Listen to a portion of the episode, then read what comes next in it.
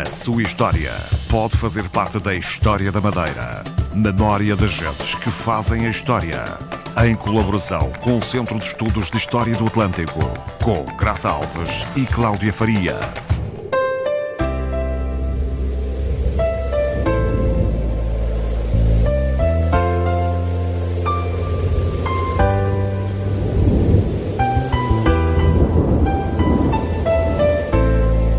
São memórias das gentes que fazem a história que trazemos este abraço. São abraços de outros tempos e lembranças e saudades. São histórias de gente como nós. Contamos hoje a história do João. João só, porque nem sempre as pessoas querem que os seus nomes apareçam no ato de contar a sua vida. Na história que a filha nos contou, João já não faz parte do mundo dos vivos, Há serenatas e flores e uma guitarra comprada a prestações. Esta história que vou contar traz um trinado de fado e de saudade plantado nos jardins da cidade. João era jardineiro, jardineiro da Câmara. Casou-se rapaz com a menina dos seus sonhos, apesar das dificuldades e dos problemas com os pais da rapariga e da quase impossibilidade de construir o futuro nesse chão que as suas mãos trabalhavam amorosamente. Nos anos 40, como agora, a vida não era fácil. João decide então partir para a Venezuela à procura de uma vida melhor e da oportunidade para construir aqui a sua família e uma casinha no terreno que o pai lhe deixara. O irmão mandou chamar e pronto vai com o dinheirinho contado para dormir em Lisboa numa pensão barata à espera de um visto que demorava a chegar. Demasiado tempo. Nenhum imigrante leva muito dinheiro na carteira, porque as malas vão vazias, porque o peso vai todo no peito, porque a espera durou demasiado tempo. Ainda em Lisboa, à espera dos papéis que nunca mais vinham, o dinheiro acabou. Ainda pedi que lhe mandassem mais uma coisinha, mas era preciso comer, era preciso pagar o quarto para descansar a cabeça. Era preciso. Por isso, entre dormir na rua e vender um dos dois bens que possuía, a guitarra e a aliança do casamento, optou. Vendeu. Bem, vendeu a aliança. A guitarra podia servir. Nunca se sabe as voltas que a vida dá. Entretanto, pediu dinheiro emprestado e recuperou-a. Ela era, no fundo, a razão daquela aventura. E foi para a Venezuela. Dura a vida, muito dura. O meu pai tirava areia de um rio e dormia sobre sacas, mas nunca deixou de cantar o fado. Conta-nos a filha com os olhos marejados de saudade.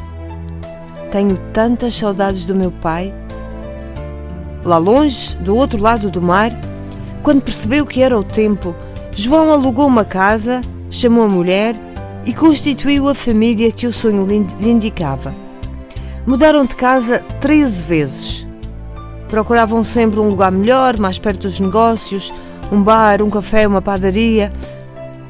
A casa, porém, era apenas um remedeio, um lugar de passagem. Um dia, sim, haviam de ter uma casa em condições com todas as comodidades, mas na ilha.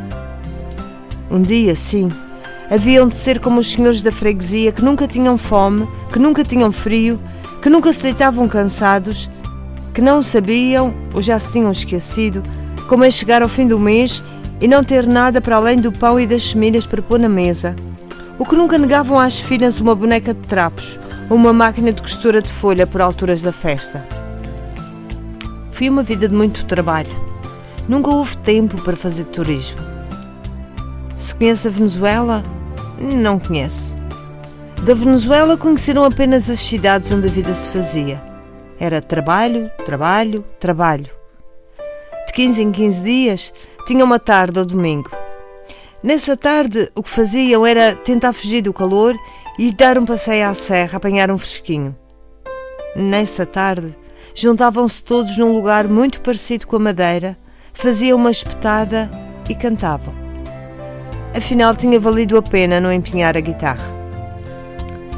João teve quatro filhas. São filhas da Venezuela também. Um dia voltaram ao ninho.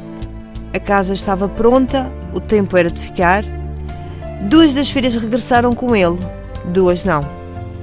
Ficaram naquele que se transformou no país do coração, onde se criam as raízes de outras casas, onde vivem os filhos e os netos, onde se fez a vida apesar de tudo.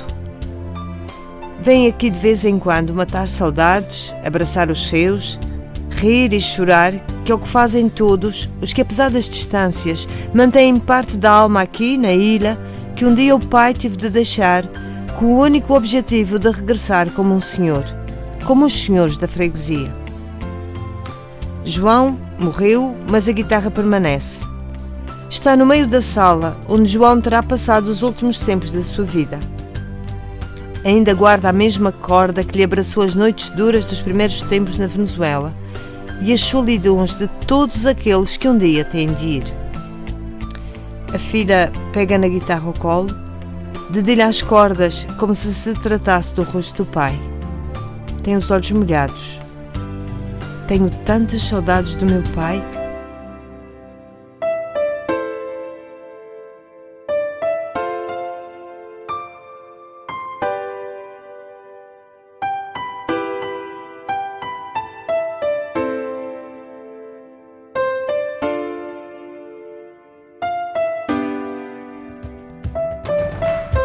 Sua história pode fazer parte da história da Madeira. Memória das gentes que fazem a história.